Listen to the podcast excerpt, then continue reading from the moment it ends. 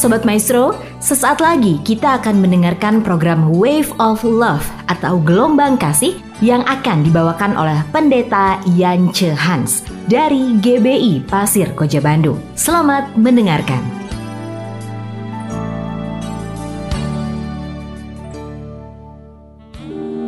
Shalom Bapak Ibu Saudara-saudara sekalian yang sedang mendengarkan di mana pun engkau sedang berada pada saat sekarang ini. Mari kita sama-sama merenungkan firman Allah, sama-sama kita merenungkan uh, kebaikan dan anugerah Tuhan yang seharusnya kita juga mempraktekannya. Dengan judul yang sangat sering kita dengar dan mungkin sudah amat sangat sering kita juga melakukannya barangkali. Amanat agung tidak boleh diabaikan. Great Commission adalah amanat agung. Namun kalau kita mengabaikannya akan menjadi great omission. Artinya bukan lagi amanat agung tapi amanat yang diabaikan atau pengabaian amanat Kristus.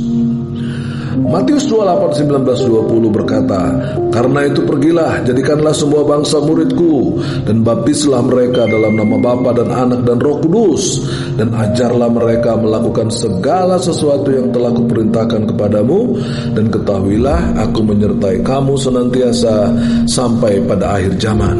Mari kita berdoa.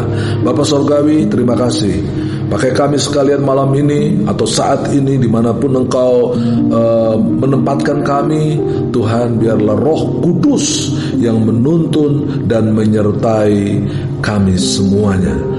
Berkati hambamu, berkati firmanmu Supaya kami boleh mempraktekannya Di dalam kuasa kasih Kristus. Hamba berdoa dan bersyukur. Ayat ini adalah ayat yang sangat terkenal karena merupakan Great Commission, amanat agung yang diberikan Yesus kepada murid-muridnya. Perintah ini diberikan setelah kebangkitan Yesus dan ke-11 murid Yesus berangkat ke Galilea, ke bukit yang telah ditunjukkan Yesus kepada mereka. Perintah untuk memberitakan Injil adalah perintah Yesus yang terakhir sebelum ia naik ke sorga. Perintah ini bukanlah hal yang kecil dan remeh. Perintah ini adalah hal yang khusus ditujukan bagi mereka yang percaya kepada Yesus.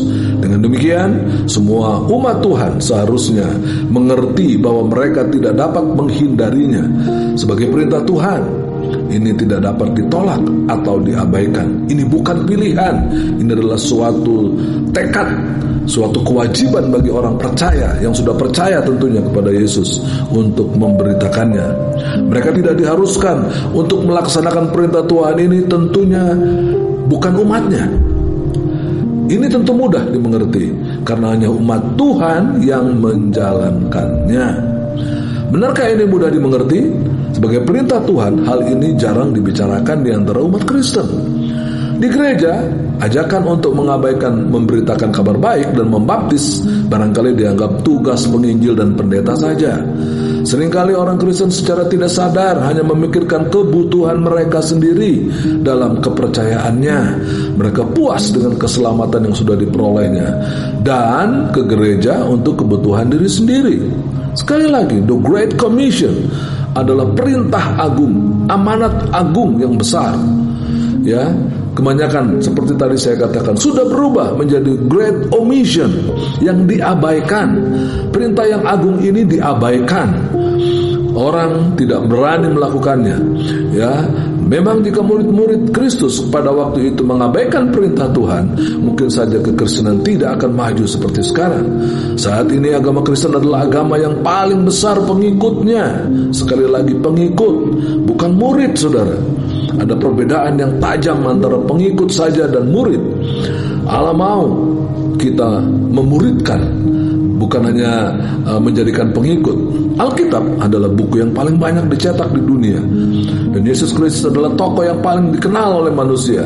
Seiring dengan itu iman Kristen sudah membawa pengaruh besar pada perkembangan hukum, etika dan sosial. Karena Tuhan uh, dalam ajaran Kristen adalah oknum yang maha kasih yang ingin agar umat manusia menempuh hidup yang baik dengan mengasihi sesamanya. Bagaimana orang Kristen bisa secara sengaja mengabaikan perintah Tuhan untuk membawa orang lain kepada Kristus? Ada banyak sebabnya, antara lain ketakutan, gangguan orang, atau golongan yang berlainan kepercayaan, kekhawatiran akan berkurangnya kebebasan hidup, ataupun hilangnya kesempatan untuk menikmati kekayaan atau kenikmatan duniawi. Bagi mereka, menjalankan amanat agung adalah tugas yang terlalu berat.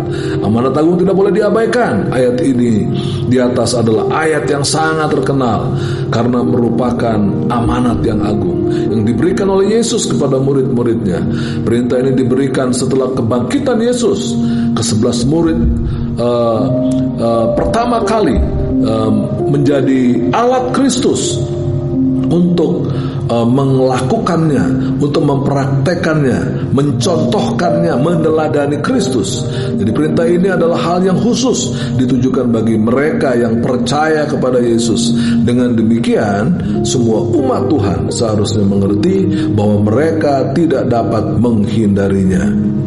Benarkah ini mudah dimengerti? Sekali lagi, tentu kalau cuma mengerti mungkin kita bisa lakukan. Ya, namun mempraktekannya, melakukannya sesuai dengan apa yang diinginkan oleh Tuhan Yesus Kristus, mungkin kita terlalu banyak alasan.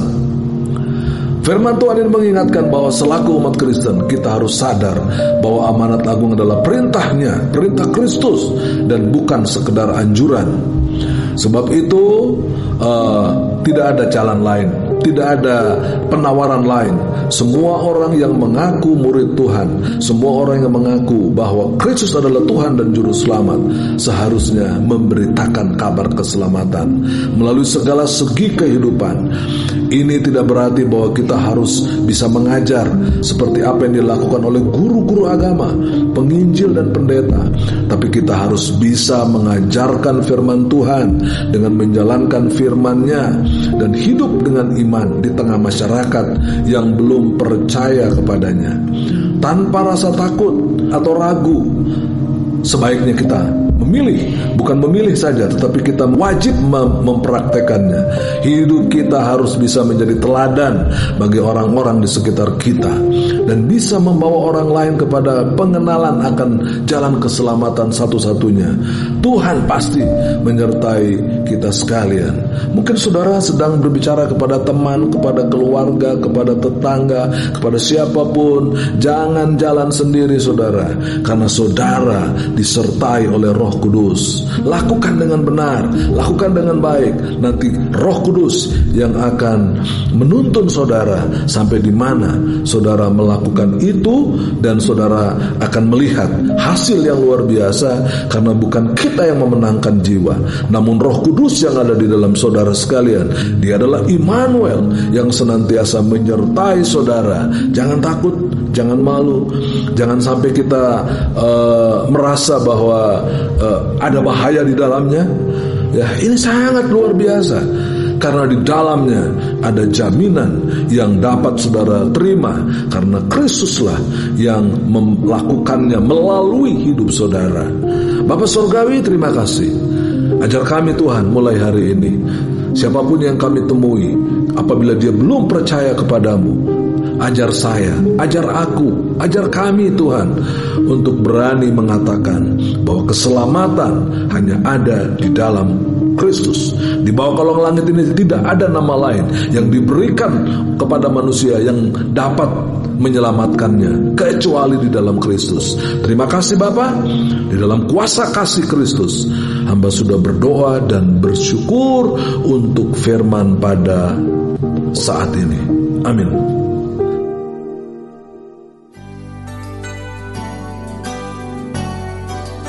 Sobat Maestro, baru saja kita mendengarkan program Wave of Love atau Gelombang Kasih dari Pendeta Yance Hans. Hadiri ibadah GBI Pasir Koja pukul 7, 9, dan 16 di Jalan Pasir Koja nomor 39 Bandung dan pukul 9 dan 17 di Taman Mimosa nomor 11 Taman Sakura Indah Bandung. Untuk milenial pukul 11 dan SCC Cimindi pukul 16. Tuhan Yesus memberkati.